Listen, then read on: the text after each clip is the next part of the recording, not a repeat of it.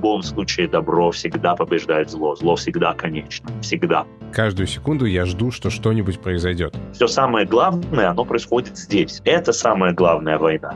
Неважно, кто начал войну, неважно, о чем она, неважно, называем ее операцией военной или войной. Это работа еврея, это работа мира. У нас нет никаких врагов. Танки должны быть в музее. Точка. Привет, это Артур Белостоцкий, и вы смотрите и слушаете подкаст «Что внутри?». Это подкаст о ментальном здоровье, в котором я пытаюсь разобраться, как устроены люди, которые мне нравятся и на которых мне хотелось бы быть в чем-то похожим. По крайней мере, так этот проект задумывался изначально. Но сегодня 1 марта 2022 года, и уже шестой день мы живем в условиях того, что наше государство, Россия, предлагает нам называть специальной военной операцией в Украине. Поэтому сегодня вместо того, чтобы разбираться, как устроены люди, мы будем разбираться в том, как нам всем жить сейчас и дальше. В этом выпуске я говорю с раввином, исследователем и преподавателем еврейской культуры Мотлом Гордоном.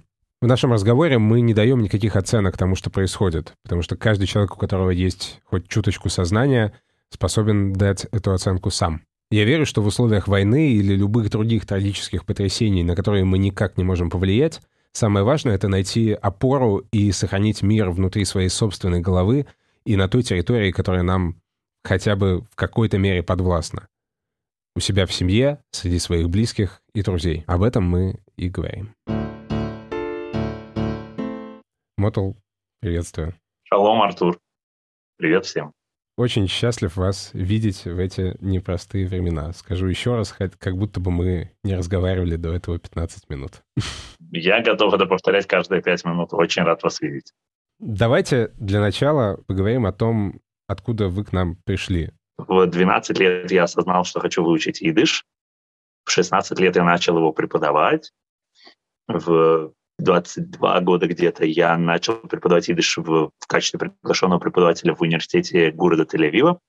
И оказавшись в Израиле, я почувствовал, что мой интерес к еврейской культуре несовершенен без погружения в, в религию, в Тору. К этому моменту я уже работал много лет в, в сфере еврейского образования светского, занимался исследованием еврейской культуры, ездил по местечкам, разговаривал с пожилыми людьми, родившимися до войны, говорившими со мной на идыше, сфотографировал старинные разрушающиеся еврейские надгробия и так далее. Но к Торе всерьез не прикасался. Оказавшись в Израиле, в Шаббат, вдруг понял, что когда автобусы перестают ходить, движение замирает, наступает такая тишина, то это время для еврея, чтобы пойти в синагогу. И я пошел в синагогу, никому ничего не обещая, и ничего такого серьезного не имея в виду, и как-то остался а со временем стал этим делиться с другими, и со временем вдруг обнаружил себя э, раввином общины. Почему я об этом спрашиваю? Э, обычно, когда мы имеем дело с человеком, который из светской культуры перешел в какую-то религиозную культуру, часто, например, используется слово «уверовал», да, то есть человек э, жил обычной жизнью, потом что-то ему стало понятно, он поверил в существование Бога и э, начал выстраивать свою жизнь как-то заново в соответствии с тем, во что он уверовал. Был ли такой момент в вашей жизни и вообще насколько, какую роль играет именно вера? Очень центральный, на мой взгляд, вопрос для нашего разговора и особенно в эти трудные времена. Времена такие, что мне намного менее комфортно говорить о себе и своей биографии, и намного более комфортно говорить как раз о вере, потому что я думаю, что это основа спокойствия и стабильности какой-то в эти трудные времена. Э, для меня вера стала опорой уже в довольно не детском возрасте, как раз в 21, 22, 23 года, и стала, стала ключом к тому, чтобы начать там соблюдать заповеди, я сразу скажу, что я, хотя сам соблюдающий человек, я очень много общаюсь с несоблюдающими евреями, я очень много общаюсь с неевреями, которые по разным причинам интересуются иудаизмом и еврейской культурой, и я глубоко уважаю то, что разные люди по-разному ко всему этому относятся, поэтому Э, когда я говорю, что я нашел там, не знаю, для себя веру и так далее, я совсем-совсем не умею в виду, что это какой-то путь, который подходит всем или нужен всем и так далее. Но для меня это до сих пор остается золотой жилой э, тепла, уверенности, вдохновения, любви э, остается волшебным колодцем, из которого можно продолжать брать чистую воду всегда. И это было в воздухе. Как-то вдруг стало понятно, что лично для меня все не имеет смысла, если нет какой-то высшей правды, если нет какой-то скрытой силы, которая играет с нами в прятки, улыбается нам откуда-то, э, загадывает нам загадки. И находиться в диалоге с этой стра- странной, удивительной, скрытой силой для меня очень интересно. И, ну, можно сказать, что нет ничего более интересного в жизни. Я обожаю проводить время с людьми, но проводить время с Богом еще более захватывающе. Я задумывал вас позвать в этот подкаст еще давным-давно, э, как примерно сразу, когда идея этого подкаста появилась, чтобы говорить именно о вас. Но сейчас мне напомнило о том, чтобы позвать вас, две вещи. Во-первых, вы написали, дали комментарий э, изданию «Цимис» для статьи под э, заголовком «Что делать, когда вокруг тебя рушится мир». Эта статья вышла вечером 24 февраля. Для меня в этот день эта статья стала большой поддержкой, потому что 24 февраля утром, когда все случилось, я прочитал новости, я сел и стал думать, что я сейчас, как человек, как э, отец семейства, как сын, как внук, что я должен делать в этой ситуации. И вроде как в голове мелькают какие-то тени э, героических поступков предков, которые пережили многое. Я вспоминал историю о том, как моя бабушка, когда началась война гражданская в Таджикистане, где в тот момент находилась моя мама и собиралась рожать меня, как она договорилась с каким-то военным самолетом, она был, э, на тот момент работала журналисткой в Москве, она договорилась с военным самолетом, что военный самолет ее привезет в Таджикистан и как-то потом вывезет вместе с моей мамой. И я понимаю, что я в себе не нахожу сил э, быть настолько же решительным и просто не нахожу в себе такого понимания ситуации для того, чтобы понять, вот нужно сейчас действовать именно таким образом. Я находился в жутком смятении так и не смог ничего найти, просто весь день провел в тревоге и чтении новостей. И вечером для меня таким заземляющим очень э, аккордом была э, ваша статья. И после выходных, когда я заглянул в Facebook, я увидел, что вы написали, что вы э, готовы поговорить э, с каждым, кому нужен, нужна какая-то спокойная точка зрения. Вот, я решил, что я как раз э, этот человек, и я хочу поделиться этим с другими. Какие стратегии вы для себя увидели, когда узнали о том, что произошло? Окей. Okay. Во-первых, я хочу отреагировать, отозваться на, вашу, на ваш ход мысли. Я думаю, что в эти дни очень-очень большим ресурсом для нас могут быть именно метафоры, семейные воспоминания, наши представления о том, что такое правильно и что такое неправильно. Одно из очень важных правил в эти дни – это бритва Акама. Если что-то двигается как утка, крякает как утка, э, значит, э, переваливается с лапы на лапу как утка, то это, скорее всего, утка. Вот. Это невероятно полезная вещь. Важно, чтобы мы доверяли своим глазам, своим ушам, своим инстинктам. Одновременно с этим, чтобы иметь доступ к, к себе самим, нам нужно сохранять определенную меру спокойствия и трезвости. Я очень благодарен изданию «Цимес» и редактору Алине Фукс и журналистке Марии Вуль, которые сделали возможным такую оперативную публикацию этого материала. Он вышел уже в 6.30 по Москве в четверг, и с тех пор я непрерывно получаю десятками благодарностей за то, что этот материал вышел, но его следует, конечно, адресовать изданию, которое его инициировало и сделало возможным. Давайте пройдемся по этим стратегиям, они никуда не делись. Во-первых, человек имеет право удалить себя из ситуации. Ни я, ни вы не начинали то, что началось в ночь со среды на четверг. У нас нет обязанности это любой ценой своими руками лично остановить. Э, у нас есть ответственность в первую очередь за себя самих. Если человек говорит, мне сейчас безопаснее находиться вне России или вне Украины или вне Беларуси и так далее, я двумя руками с ним. Вторая стратегия – это выходить на площадь или выходить в окопы и сказать, э, участвовать в происходящем на той или иной стороне в том или ином качестве. Нельзя к этому призывать других людей, но если кто-то видит в этом смысл для себя, то э, я думаю, что это вполне себе стратегия. Найти таким образом выход тому, что ты думаешь и чувствуешь. Третья возможная стратегия заключается в том, чтобы конвертировать чувства, может быть, ярости, ненависти, которые по разным причинам разные люди могут испытывать в ту или иную работу просветительскую, гуманитарную и так далее. Пойти и прочитать детям э, сказку про Гарри Поттера, чтобы э, напомнить, что в любом случае добро всегда побеждает зло, зло всегда конечно, всегда. Значит, и, и так далее. То есть ровно вот эти сильные эмоции, эти слезы обратить в что-то, что может на самом деле быть конструктивным. Четвертая стратегия, если нет возможности и желания участвовать ни в чем, ни в каких ролях, то важно просто продолжать жить нормальную жизнь, и это тоже позиция, и это тоже очень-очень нужно. Печь хлеб, танцевать музыку, танцевать и рисовать, и играть музыку, делать вещи, которые нужны людям для того, чтобы чувствовать нормальность. Эта нормальность, эти рутины нам сегодня тоже очень нужны и понадобится и сейчас, и понадобится особенно, когда все закончится. А все обязательно закончится. Ну и, наконец, если человек не может сейчас даже выбрать для себя между этими четырьмя, четырьмя стратегиями, значит, он не в форме. Нужно пойти погулять, подышать, э, попить воды, полежать. Нужно позаботиться о себе. Вот вкратце, э, что, на мой взгляд, еще мы выбираем. И я тоже последую, следую сам. Э, есть у нас принцип «practice what you preach». Следую сам этим правилам и слежу за тем, какая стратегия актуальна в какой момент. Слежу за тем, чтобы оставаться сам стабильным, потому что только тогда я могу оказывать помощь э, другим. Действительно, я, мне звонят много людей, я с удовольствием со всеми разговариваю и стараюсь давать поддержку. И мне есть откуда ее давать, потому что я позаботился о себе. В частности, я знал, что для моего спокойствия будет необходимо первым делом вывести семью в место, в котором я буду уверен, что так сказать, им там комфортно. И, и в четверг я занялся этим а уже потом занялся всем остальным.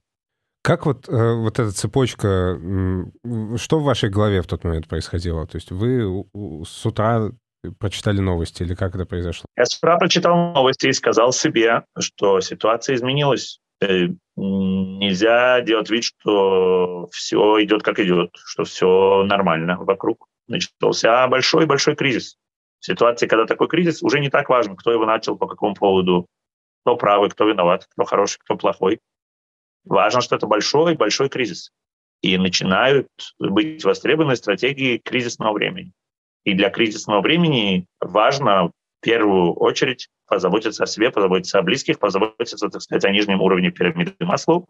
Сразу после этого нужно вырабатывать стратегии, как позаботиться о других. Это ровно то, что было в моей голове, ничего другого нет. То есть э, Злость, обида? Не знаю, я не могу сказать, что испытывал злость или обиду, Артур. Смотрите, мы же все очень разные люди. Я, ну, давно живу в России, каждый день читаю новости, пытаюсь прогнозировать какие-то тренды. Я стараюсь быть с холодной головой. Видите ли, работа равина общины – такая работа, в которой ты не очень, на мой взгляд, имеешь право вообще э, на эмоции там, где без них можно обойтись у тебя есть какие, какие-то обязанности, какие-то роли. Вот у меня есть. Я гражданин Российской Федерации, у меня нет никаких других гражданств. Я отец, я муж, я сын, я там раввин общины, что-то еще. Вот это мои роли. Я внутри этих ролей существую. И каждая из этих ролей, она меня к чему-то обязывает. Я э, что-то делаю внутри этих ролей. Я не вижу, чтобы была какая-то роль, которая давала бы мне право в этих ситуациях вообще давать волю каким-то эмоциям.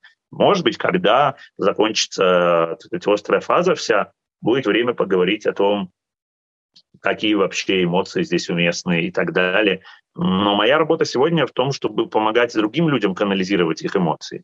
А о своих эмоциях я в состоянии более или менее позаботиться сам. У меня есть какая-то система поддержки, жена, там друзья, еще другие близкие люди, какие-то профессионалы, которые разбираются в ментальном здоровье намного лучше, чем я, с которыми я консультируюсь.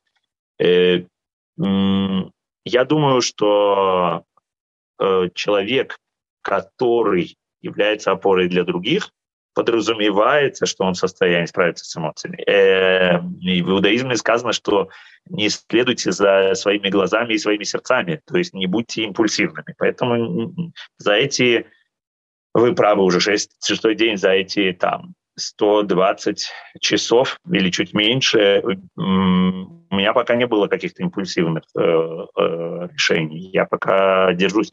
Может быть, когда закончится, я позволю себе импульсивно попить апельсиновый сок или импульсивно кого-то обнять. Но пока я, честно говоря, не увидел такой ситуации, в которой я вправе что-то делать импульсивно. Вот эти четыре стратегии — удалить себя, сопротивляться, трансформировать ярость в какую-то позитивную деятельность и просто поддерживать нормальную жизнь. Откуда они взялись ну, в вашей голове? То есть э, это какие-то стратегии, основанные на каких-то идеях иудаизма, или это просто, или это просто здравый смысл? О, это большой и очень центральный вопрос. Почти как вопрос про веру. Он очень важен для меня и для всего, что я делаю, и он нам будет важен и в мирное время, разумеется, тоже. Я, моя специализация сегодня заключается в том, чтобы создавать пространство, создавать, расширять пространство на русском языке, в котором иудаизм и здравый смысл, они, так сказать, встречаются и помогают друг другу. В иудаизме очень много здравого смысла, в здравом смысле, э, о чем многие не подозревают, очень много иудаизма. И, и э, создавать территорию, на которой обе эти ценности, они существуют, важны, доминируют и так далее, это, я думаю, очень важная задача. Община, которую мы строим с ребятами она э, тоже про это, про то, чтобы современный человек имел доступ к инструментам иудаизма, и наоборот, еврейский человек имел доступ к тем возможностям, которые есть в современном мире, зная, что они иудаизмом, так сказать, допущены, позволены, так сказать, возможны в нем. Поэтому э, я не знаю ответа на этот вопрос. То есть э, я не знаю, где заканчивается иудаизм, начинается здравый смысл. По идее, они в хорошей ситуации, в огромном большинстве случаев, не должны друг другу противоречить. Я думаю, что это в первую очередь логические возможности. В первую очередь логические возможности. Иудаизм учит нас, Талмуд в первую очередь, приучает голову, Ешива приучает голову в первую очередь разложить логические возможности. Сделать простой опросник. Можешь повлиять, не можешь повлиять. От этого будет хуже, нейтральное или лучше какие есть возможности. Участвовать или не участвовать. Участвовать с одной стороны, участвовать с другой стороны или участвовать нейтрально. И отвечая на эти вопросы, мы постепенно, постепенно вырабатываем свое собственное дерево стратегий. Собственно, оно может быть намного намного более разветвленным, чем то, которое я предложил в четверг в качестве базиса. Вот. Но мы пока в, в основном все находимся на этом базисном этапе. Вполне возможно, что через несколько дней статья все-таки это устареет, и будут другие какие-то вызовы, и сам вызов стабилизировать себя и выбрать стратегию, он для большинства уже не будет актуален, а будут актуальны какие-то другие вызовы. Я думаю, что Каждая из этих стратегий, она, конечно, опирается на еврейскую традицию, вне всякого сомнения. Для каждой из них можно подобрать опору, тексты, источники еврейской традиции, но в этой ситуации не хочется быть, выглядеть богословом, потому что сегодня надо пользоваться результатами. Было бы странно, если бы я, как раввин, человек, который посвятил много лет учебе, сказал, ага, вот теперь вы хотите узнать позицию иудаизма, вот садитесь, теперь тоже тратьте десятки часов, которые потратил я. Я говорю наоборот, ребята, как бы то, что я потратил, я потратил в том числе для того, чтобы в ситуации типа такой вам было достаточно потратить 60 секунд. Хорошо, вернемся тогда к происходящему и попробуем, а, скрыв вот эту всю матчасть, но как-то мне хотелось бы все равно понять, каков вообще еврейский взгляд на войну. То есть, когда происходит война, а, где в этом место еврея? И на самом деле, что для меня гораздо важнее, где место человека? Я тоже думаю, что первый вопрос — это где место человека, и второй вопрос — это где место еврея. Давайте начнем, соответственно, с, с первого вопроса. Место человека всегда должно быть там, где его ценности. Ему нужно понять для себя, каковы его ценности, и действовать исходя из них. Все остальное — лозунги. Если я скажу «сила в правде», это будет очень красиво, но это будет лозунг. Никто не поспорит со мной, никто не придет и не скажет, нет, брат, все сложнее. Это, но это будет лозунг. Единственное, чем может руковод... чем, на мой взгляд, должен руководствоваться человек в ситуации кризиса, это его ценности. Если для тебя важна свобода передвижения, для тебя важна свобода передвижения. Если для тебя важно сопротивляться тем или иным силам, значит, для тебя важно им сопротивляться. Если для тебя важно говорить, значит, ты будешь говорить и так далее. Поэтому нужно быть со своими ценностями человеку этой ситуации. И это могут быть любые, любые места. Кто-то будет у радиоприемника, кто-то будет в окопе, кто-то будет в бомбоубежище, кто-то будет в самолете. Все будут в разных местах. И это супер нормально. Осуждать те или иные стратегии – последнее дело. кто-то будет в приемной у большого какого-то начальника, от которого что-то зависит. Это тоже стратегия. Все зависит от ценностей и, от, конечно, от миссии, которую человек на себя взял. Но эта миссия, она должна опираться на ценности, иначе какой в нем смысл? В ней смысл? Теперь место еврея тут чуть-чуть сложнее. Я думаю, что еврей э, участвует в войне, когда это действительно его война, э, которая речь идет о судьбе его народа в первую очередь. И в целом еврей, он всегда за мир в любом случае. Нормальный еврей, он всегда за мир, кроме ситуации, когда это война за, так сказать, выживание еврейского народа. Тогда он, безусловно, должен быть в окопе за выживание еврейского народа. Поэтому, если еврей может что-то сделать для приближения мира, неважно, кто начал войну, неважно, о чем она, неважно, называем ее операцией военной или войной. Если есть возможность приближать мир для себя и для других, очень важно этим заниматься. Работа еврея – это работа мира. Греки приветствуют друг друга хайрете, радуйся. Поляки приветствуют друг друга чеш, типа я тебя уважаю. Русские приветствуют друг друга здравствуйте. Главное – это здоровье. Евреи приветствуют друг друга словом шалом. Главное – это мир. Поэтому с еврейской точки зрения здесь все довольно однозначно. В статье сказали, что евреи по природе своей экстерриториальны. Что это значит? Это болезненно, может быть, многим сейчас услышать. И время очень непростое. Евреи, которые идентифицируют себя с русским народом сегодня, евреи, которые идентифицируют себя с украинским народом, я их хорошо понимаю. Поэтому, когда я говорю, что еврей экстерриториален, я не имею в виду, что еврею не надо ассоциировать себя с судьбой других народов. Это слишком сложно сейчас сказать и слишком горячая тема для дискуссии. Я бы сказал так евреи не планировали быть в изгнании. Евреи планировали жить на своей земле и молиться своему Богу в своем храме. В 70-м году нашей эры римляне разрушили второй храм, евреи оказались в изгнании. В середине второго века нашей эры на, мы разбрелись по миру. Мы страшно благодарны всем народам, всем правителям, всем странам, которые нас принимали и принимают. Но мы помним, что в конечном счете мы, мы отдельный народ, у нас есть свой отдельный маршрут. В этом смысле еврей экстерриториален. Еврей, нормальный еврей, он знает историю своего народа, знает причинно-следственные связи, конечно, он хочет, чтобы храм был отстроен, чтобы снова создалась возможность евреям жить еврейской жизнью в еврейском контексте и так далее. Вот. В этом смысле еврей экстерриториален. Давайте поговорим про тревогу, потому что на самом деле то, что то главное чувство, с которым лично я и я думаю, многие люди сталкиваются последние шесть дней, это постоянная тревога. Я уже шесть дней стараюсь заставить себя не читать новости каждые 15 минут, и на самом деле наше интервью — это один из способов перестать читать новости хотя бы на пару часов. Но у меня очень плохо получается, потому что каждую секунду я жду, что что-нибудь произойдет. Каждую секунду я думаю, а что там происходит сейчас э, по ту сторону границы, а что происходит в нашей стране, что происходит с рублем. Когда начались переговоры, каждые 15 минут я проверяю, ну, может быть, все-таки они до чего-нибудь договорятся. Э, и это постоянная тревога. Тревога, что, например, какие-то стратегии из тех, про которые вы говорите, например, стратегия удалить себя, она в, каком, в какой-то момент э, перестанет быть опцией. Что со всем этим делать? У меня такой простой вопрос будет очень. Артур, смотрите, на самом деле то же самое, что в мирное время. Просто а, в мирное время этот совет не воспринимается как что-то необходимое для выживания. В мирное время я сказал бы вам то же самое. Проверяйте э, новости один раз в сутки. Анализируйте ситуацию один раз в сутки, потом занимайтесь проактивно мирными делами. Покажу пример. У вас есть окошко вашего мессенджера. Вы в нем можете отвечать тем людям, которые вам пишут.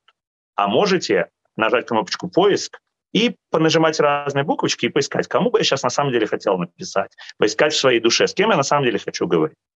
И если вы выбираете реактивную стратегию, я пишу тем, кто мне пишет, то вы намного, намного менее успешны и в мирное время тоже, чем человек, который сам решает, кому написать. Соответственно, то же самое и ленты.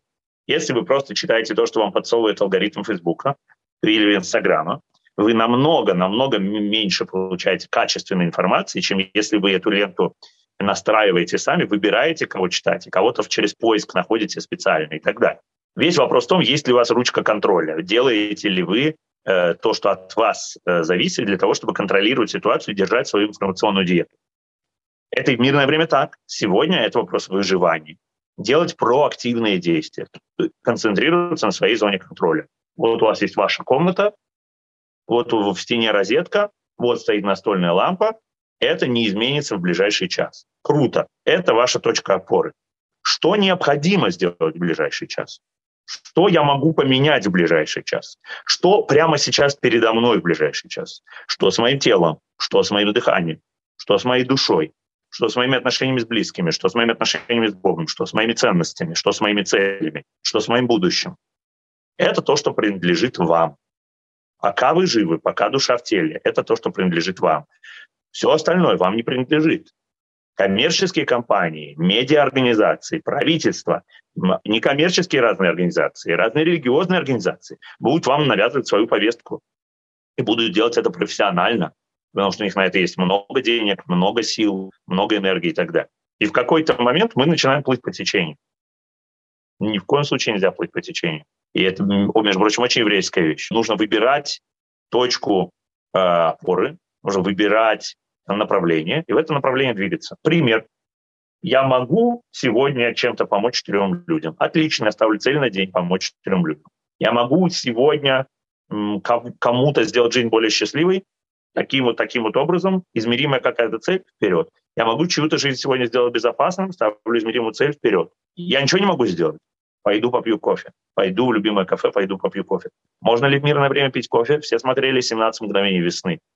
Чем так привлекателен, чем так успешен Штирлиц? Вот этим удивительным, щемящим балансом между тем, что вокруг него разрываются бомбы, и, казалось бы, все летит в тартарары, и его собственное положение чрезвычайно шаткое, а с другой стороны, он умеет ухватить вот эти крохи, вот эти капли энергии мирного времени. Песня Эдит Пиаф, э, красивая немецкая весенняя природа, а, воспоминания о мирном времени, любовь, глаза любимой женщины. Это то, что есть у нас. Он умеет пользоваться тем, что есть. И поэтому это такой щемящий образ. И поэтому это называется 17 мгновений весны. Это зависит только от тебя. Ты поймал эти мгновения или не поймал. Сегодня 1 марта, начинается новая весна. Ты можешь поймать эти мгновения или не поймать. Это только твой собственный выбор. Цена этого выбора, она реально очень высокая. В Талмуде написано «Мир создан для меня». Все самое главное, оно происходит здесь. Оно происходит в моей собственной душе. Это самая главная война. Это самая главная битва. И она происходит прямо сейчас.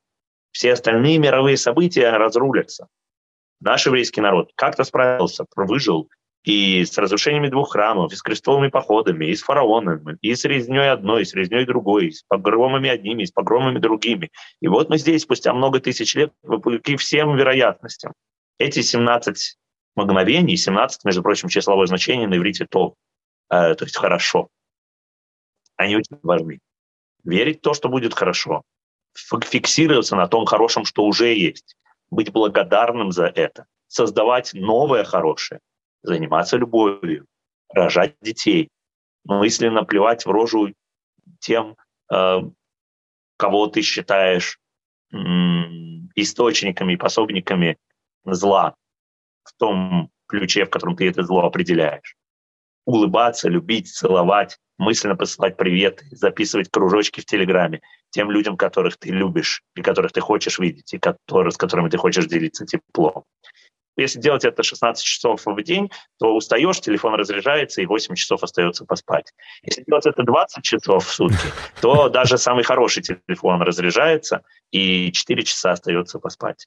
Э, ждите, пока разрядится ваша батарейка, и просто чтобы она разряжалась не от чужих планов на вас и не от чужой повестки, а чтобы она разряжалась от любви, чтобы она разряжалась от вашей собственной Э, не помещающийся в вас и не помещающийся в телефон, чтобы не выдерживал канал интернета, чтобы не выдерживала батарейка, уровень любви, температуру вашего сердца. Где ваша точка опоры сейчас? У меня две точки опоры сейчас. Первая, ну, хорошо, три. Ой, четыре. Первая точка опоры – это вера. Это отношение с, с Творцом ну, может быть, пять точек опоры. Вторая точка опоры – это моя жена, любимая женщина, с которой мы поженились 10 лет назад. И мнение, которое обо мне имеет для меня значение. Третья точка опоры – это мои учителя. У меня есть учителя, которые учили меня чему-то. Не хочется сейчас пафоса, поэтому опустим чему. И я действую в соответствии с тем, чему они меня учили. Это большая точка опоры. Если кто-то из них смотрит, это про вас. Четвертая точка опоры – это мои предки. Мне посчастливилось быть сыном выдающихся людей и внуком выдающихся людей. И я считаю, что я обязан вести себя достойно их э, памяти и их жизни, тех из них, кто с нами. И это очень помогает и дает очень много опоры. И вы упомянули тоже про свою бабушку.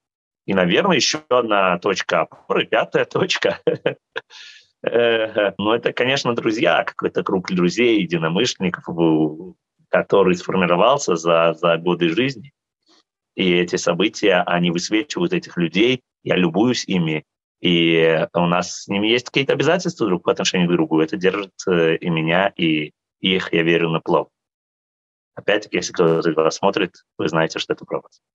Мне кажется, один из источников тревоги — это кажущееся обилие опций и вариантов того, что можно сделать. Вы сказали о четырех стратегиях, и на самом деле их восемь, как минимум, потому что у каждой из этих стратегий есть э, противоположность. Да? Можно удалить себя, можно остаться, можно сопротивляться, можно побояться сопротивляться или решить, что это, это бессмысленно. Есть люди, которые хотели бы что-то публично заявить, но боятся. Есть люди, которые хотели бы пойти на митинг, но по тем или иным причинам опасаются это делать. Есть люди, которые сомневаются, нужно ли уехать сейчас, или все-таки еще будет возможность э, это сделать потом, или вообще стоит остаться. И мне кажется, в этом причина, почему мы как бы пытаемся убежать на самом деле от этих решений в чтении новостей и в э, обсуждение, кто там что еще сделал и сказал, потому что принять решение очень тяжело. Как эти решения принимать? Как отсеять вот эти ненужные опции? Как э, э, быть с сомнениями? Все решения уже внутри, Артур. Очень мало ситуаций, в которых вы на самом деле не знаете, как поступить. Очень много ситуаций, в которых вы на самом деле знаете, как поступить. А дальше вы начинаете с собой играть в игры алгоритмические, логические э, и так далее. Рисуете и еще какие-то опции. Обычно вы знаете, уволиться или нет, уехать или нет, развестись или нет и так далее. Вы не принимаете решение родиться. Но многие-многие другие решения, они на самом деле внутри вас э, живут. И это вопрос доступа просто к, к, к этим решениям. Соответственно, почему так важна информационная диета? Почему так э, важна забота о себе? Потому что становится вокруг тихо. И тогда ты можешь понять, чего ты на самом деле хочешь. Я сошлюсь еще раз на этот фильм с гениальным актером Тихоновым. Я думаю, он очень полезен сейчас, к сожалению. Гениальный фильм Татьяны Лиозной. Там очень много тишины. Штирлиц, он очень ценит тишину. Мы убегаем от себя, это правда, но это и в мирное время так. Просто кризис дает нам возможность осознать, насколько опасно убегать от себя насколько опасно откладывать принятие решений, насколько опасно не доверять себе и замечать доверие себе доверием кому-то другому. Э, все решения уже внутри. Единственная и самая главная опора – это тот самый прекрасный человек, который живет внутри и который знает, что надо делать. Ему надо отдать руль. А все остальные голоса, страхи, сомнения в себе, ненависть к себе, внутренних критиков. Надо посадить на пассажирские сиденья, пристегнуть их и сказать «Hold my beer. Watch me do it. Э, подержи мое пиво. Смотри, как я это делаю.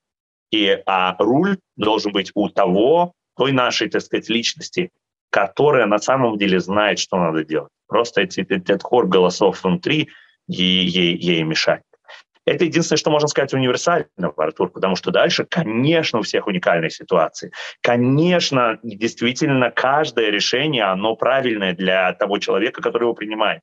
Мы обязаны уважать, не имеем права обесценивать ни одно решение, ни одну стратегию.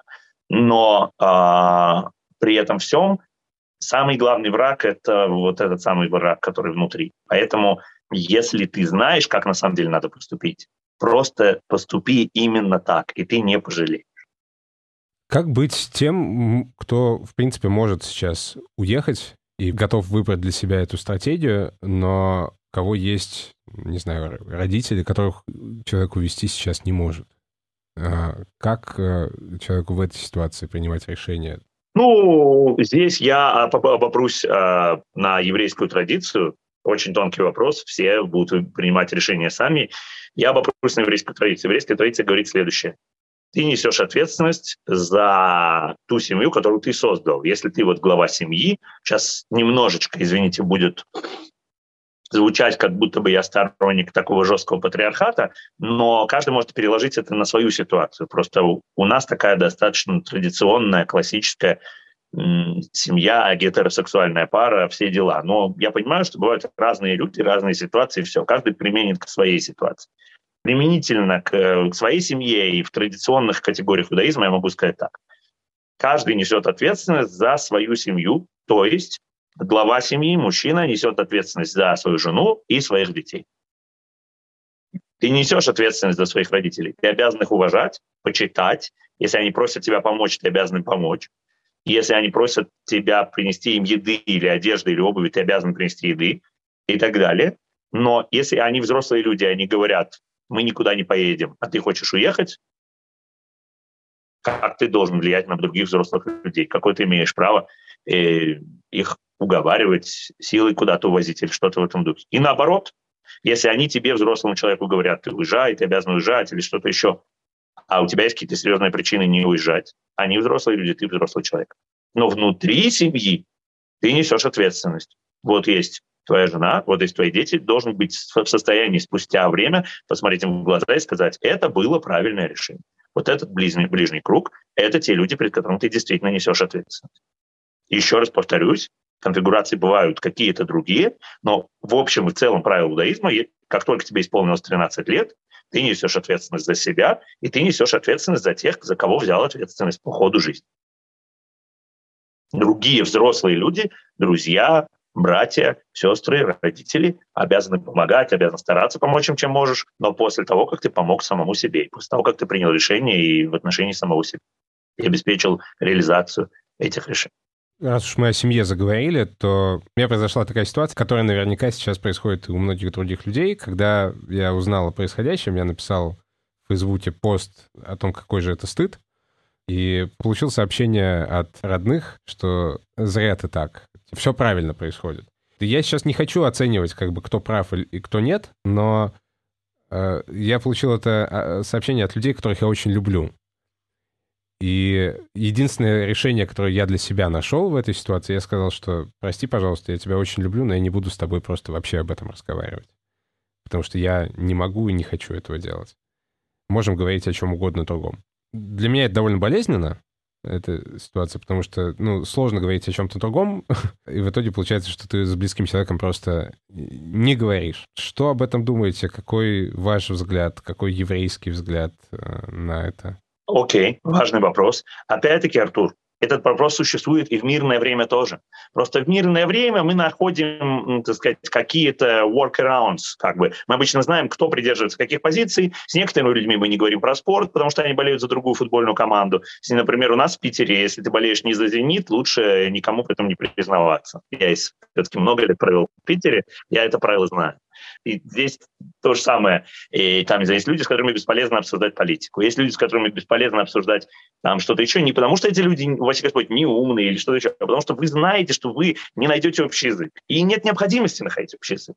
То же самое, там, не знаю, религия. Есть какие-то люди, которые говорят, ну, там, не знаю, ты соблюдаешь что-то, или ты там раввин, или что-то еще, ну, нам с тобой не о чем говорить. Ну и отлично, вы решили, что не о чем, я не буду вас переубеждать. Нет задачи чтобы с каждым человеком найти общий язык по каждому вопросу. Нет такой задачи. Когда это близкие люди, это больно. Важно, чтобы там, опять-таки, муж или жена, важно, чтобы были единомышленниками. Очень болезненно э, те семьи, в которых разделились мнения сейчас, э, пять дней назад по поводу этого конфликта, я ну, понимаю, что это должно быть очень тяжело. Представляете, непосредственно близкий человек, с которым ты делишь дни и ночи, который говорит, я вообще другой позиции придерживаюсь. Это должно быть очень тяжело. Такие люди, безусловно, тоже есть. Что же? С какими-то людьми мы единомышленники, нас объединяют какие-то пункты, с какими-то нет. Когда ты на Google Maps ищешь кофейню, ты выбираешь по каким-то фильтрам рейтинг не выше такого-то, расстояние не больше такого-то, они должны знать, как заваривать эспрессо, там одно, другое, третье. И по этим фильтрам ты получаешь кофейни, которые тебе подходят сейчас. Но в другое время ты будешь выбирать кофейню, в которой потише, кофейню, в которой подешевле, кофейня, которая работает после полуночи и так далее. И здесь то же самое. Мы сейчас фильтруем свое, свой круг общения и общаемся с теми, с кем мы единомышленники в этих вопросах. Потому что в данную секунду общаться с людьми, которые заняли противоположную позицию, не факт, что имеет вообще какой-то смысл. И это нормально. Потом будет мирное время, будут другие темы, и обязательно получится восстановить те отношения, которые мы хотим восстановить. Но конкретно сейчас, если нет смысла в данный момент общаться, если нет эту тему с этим человеком нет смысла обсуждать, то отлично, эту тему с этим человеком не обсуждай, иди дальше.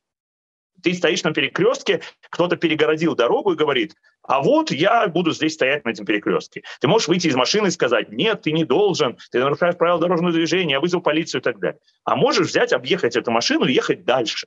И я за то, чтобы объехать и ехать дальше.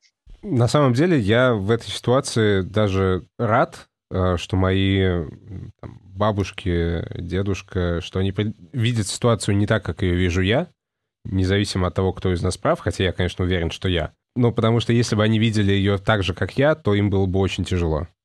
И э, им было бы намного тяжелее с этим справиться, чем мне.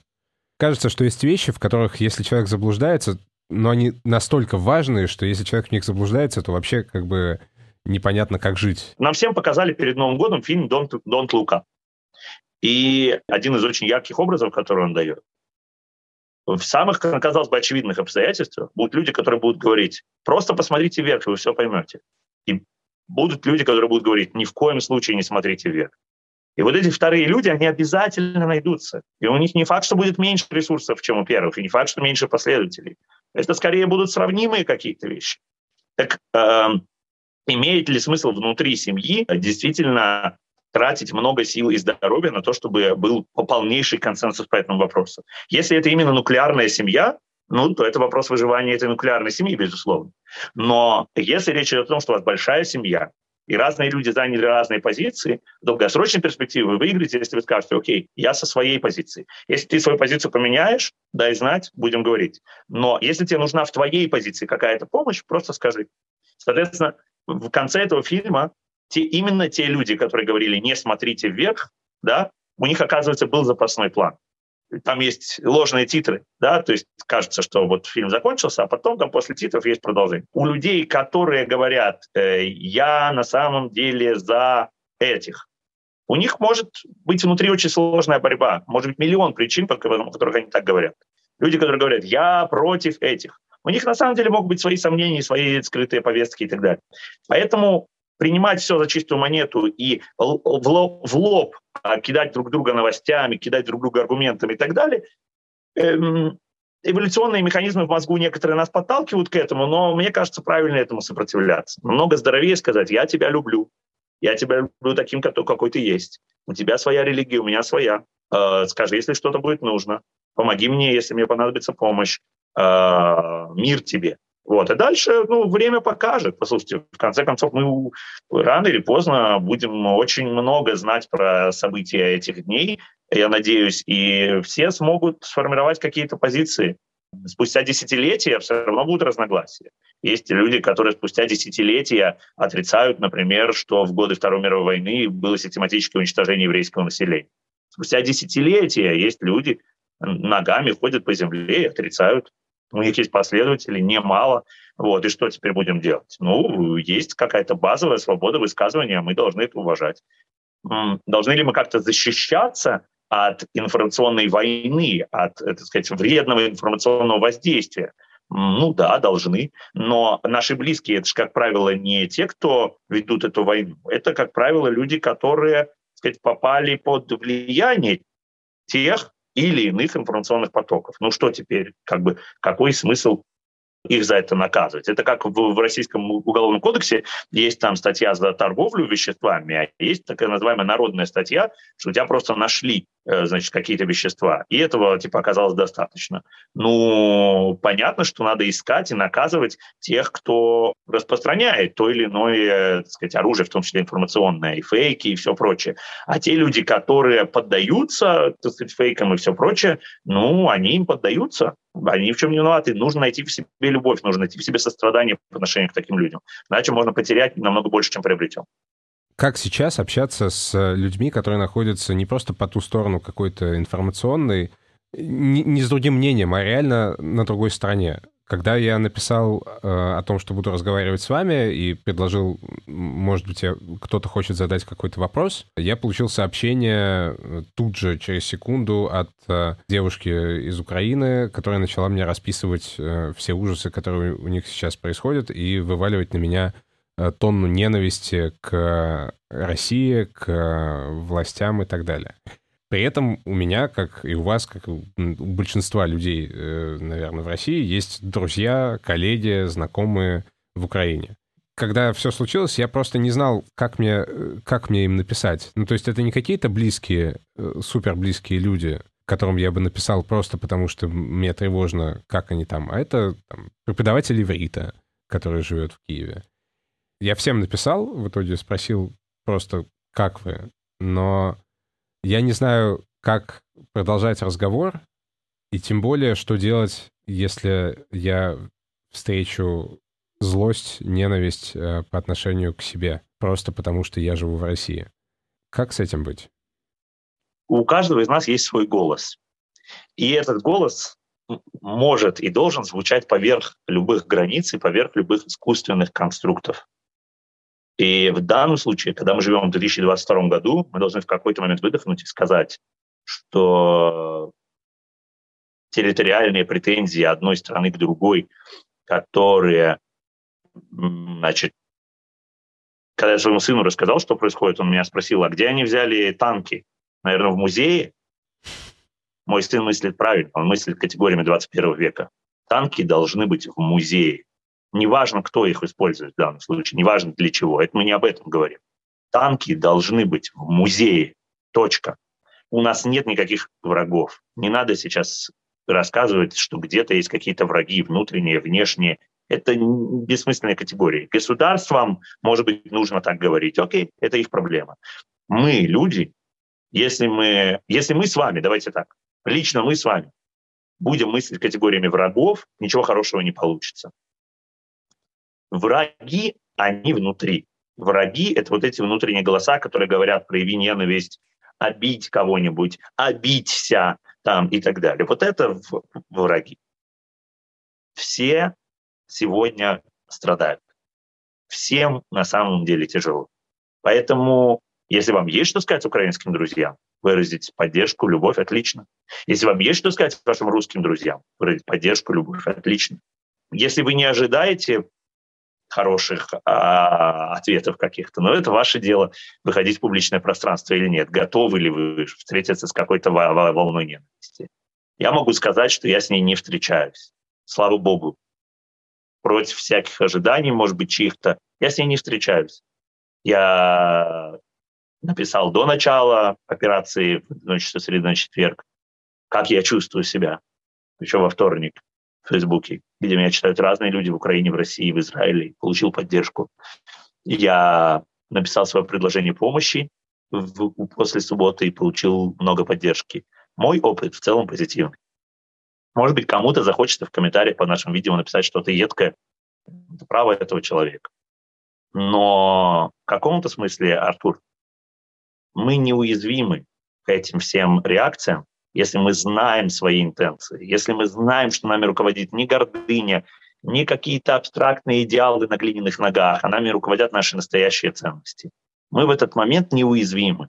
Поэтому, ну, не поймет вас кто-то, потом поймет. Или нет. Ну, обидится на вас кто-то, потом обидится. Или нет.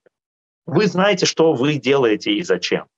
Если сейчас всерьез думать о всем поле возможных реакций, то мы сами при, опять-таки возвращаемся в реактивный режим. А нам надо находиться в проактивном режиме. Есть реакции, которые мы хотим их избежать, поэтому выбираем слова. Мы хотим быть правильно поняты.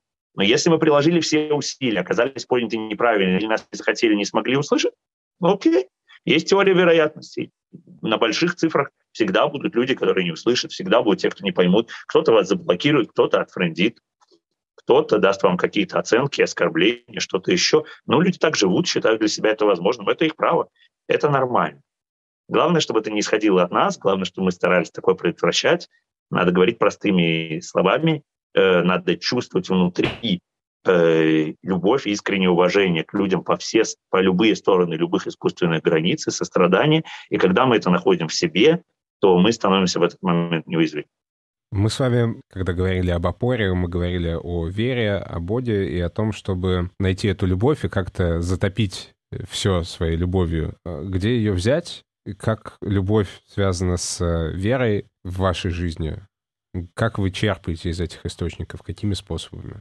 Это очень центральный вопрос. Для иудаизма это невероятно центральное понятие руководствоваться реальной, настоящей, большой, всепоглощающей любовью в своих действиях. Это практика, это не приходит в одну секунду. То есть в кризисных обстоятельствах это может прийти к человеку в одну секунду, как озарение, как щелчок. Но в целом это м- определенная духовная практика. В иудаизме она есть, она и в других местах тоже. А в иудаизме она центральная. Если вы спрашиваете меня, как в этих обстоятельствах как можно более быстрым маршрутом найти э, любовь, то я скажу вам, что любовь, она связана с силой давания. Нужно давать, давать, давать, и тогда ты начинаешь ее в себе чувствовать.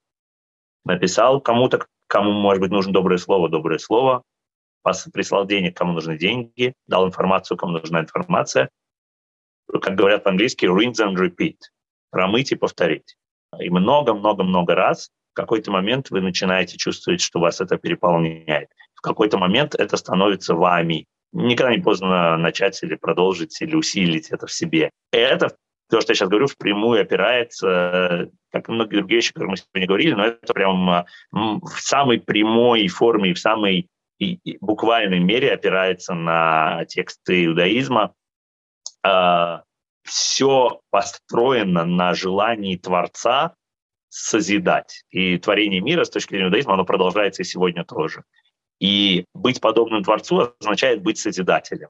А быть созидателем означает давать. Строить, создавать означает давать, отдавать. И в трудные времена кажется, что нужно где-то что-то взять. Но на самом деле энергообмен работает по-другому. Чтобы получить, надо дать. Это то, что запускает этот механизм.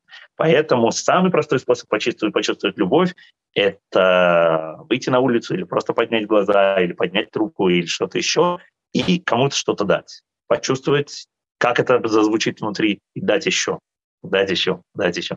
И да, знаю, что для кого-то наверняка это прозвучит банально внутренние критики наши сейчас, они ощетинились и говорят, что за булшит, что за, значит, тут какие-то проповеди и так далее. Но я в данном случае в своем праве, мне вот Артур задал вопрос, я на него отвечаю. Других рецептов не знаю, даю как умею. Так готовила фаршированную рыбу моя бабушка, так я ее готовлю. Мне кажется, то, что вы сейчас нам даете, это действительно то, что очень важно нам получить. Вы сказали в начале фразу, что вы для себя поняли, что если нет какого-то творца, то нет, в общем-то, особого смысла. И в целом я вот в своей жизни я прихожу к такому же выводу. И у меня были разные периоды в жизни. Были периоды, когда я был супер антирелигиозным человеком. Потом был э, относительно всей жизни короткий период, когда я был э, яро верующим человеком. Но Сейчас я нахожусь в точке, когда я не могу назвать себя верующим человеком. Что делать тем, у кого вот, по какой-то причине, кто в себе этой веры не находит? Как ее, может быть, нащупать? И если не получается нащупать, то на что тогда опереться? А это один из центральных вопросов, и классно, что он задан. Получилось так, что частично я на него ответил раньше, и, но я не повторюсь, а переформулирую. У меня есть мои пять опор. Вера одна из них. Если мы берем ее, остается четыре. Я пройдусь по ним и объясню, почему они важны для каждого. Одна из них это для меня это любимый человек. И я надеюсь, что те, у кого есть любимый человек, могут на него опереться. Любимые люди нужны нам в том числе для, для таких ситуаций. Это нормально. Если все правильно, если выбор был сделан стратегически, если это не было что-то сиюминутное, то вы сейчас чувствуете опору, э, глядя на этого человека и думая о нем. Дальше ваши учителя — это не случайные люди. Те, кого вы действительно считаете вашими учителями, которые научили вас хорошим вещам, в которых вы верите, которым вы продолжаете верить.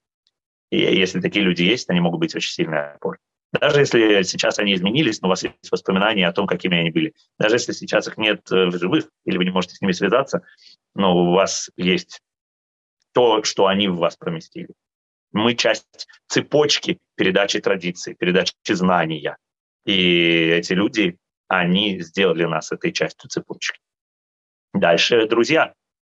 Опять-таки, если это не семинутные друзья, которые дружат не с вами, а с вашей визиткой, по сути, а ваши настоящие друзья, которые любят вас, ценят вас, которые заботятся о вас, то, конечно, это очень большая опора. Ведь это э, люди, с которыми можно поделиться теплом, и которые могут поделиться теплом с вами, а это очень нужно сегодня. И, мы сказали, любящий любимый человек, учителя, друзья, конечно, конечно, предки опять-таки, и те, кто с нами, и те, кто особенно, может быть, даже те, кто сейчас, я верю, смотрят на нас. И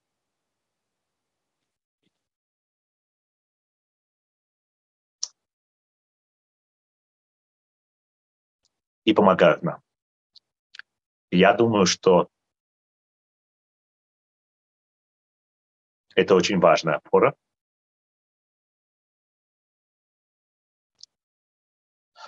потому что они тоже сделали нас частью цепочки.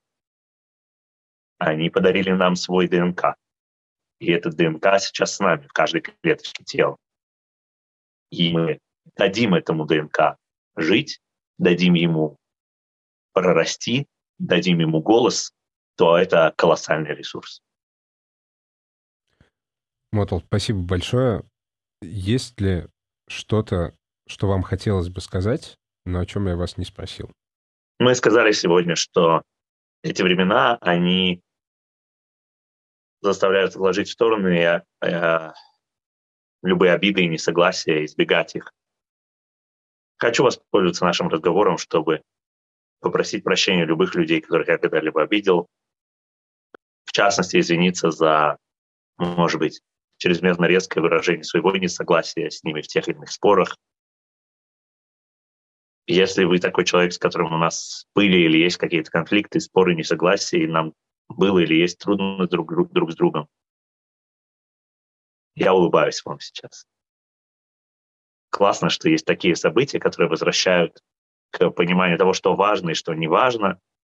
И я надеюсь, что эти события, какими бы тяжелыми они ни были для нас всех, они в конечном счете, в конечном счете, в конечном счете принесут каждому из нас благословение, очищение, свет. Я в этом совершенно уверен. Сколько времени для этого понадобится и какую цену придется за это заплатить, это другой вопрос, этого не знает никто, это в руках Всевышнего. Все остальное в наших руках. Спасибо большое. Спасибо. Спасибо, что нашли и время, и силы, и сердце, чтобы всем этим поделиться. Спасибо большое. Это был подкаст «Что внутри?». Меня зовут Артур Белостоцкий. Если вы чувствуете, что этот выпуск был для вас полезным, пожалуйста, подпишитесь на подкаст в любом приложении Apple подкасты, Яндекс Музыка, Castbox или YouTube. Поставьте оценку или палец вверх на YouTube. Все это помогает другим людям узнать о подкасте. И, конечно же, вы можете просто прислать ссылку на подкаст другу или поделиться им у себя в соцсетях. Спасибо вам. Желаю нам всем мира. Пока.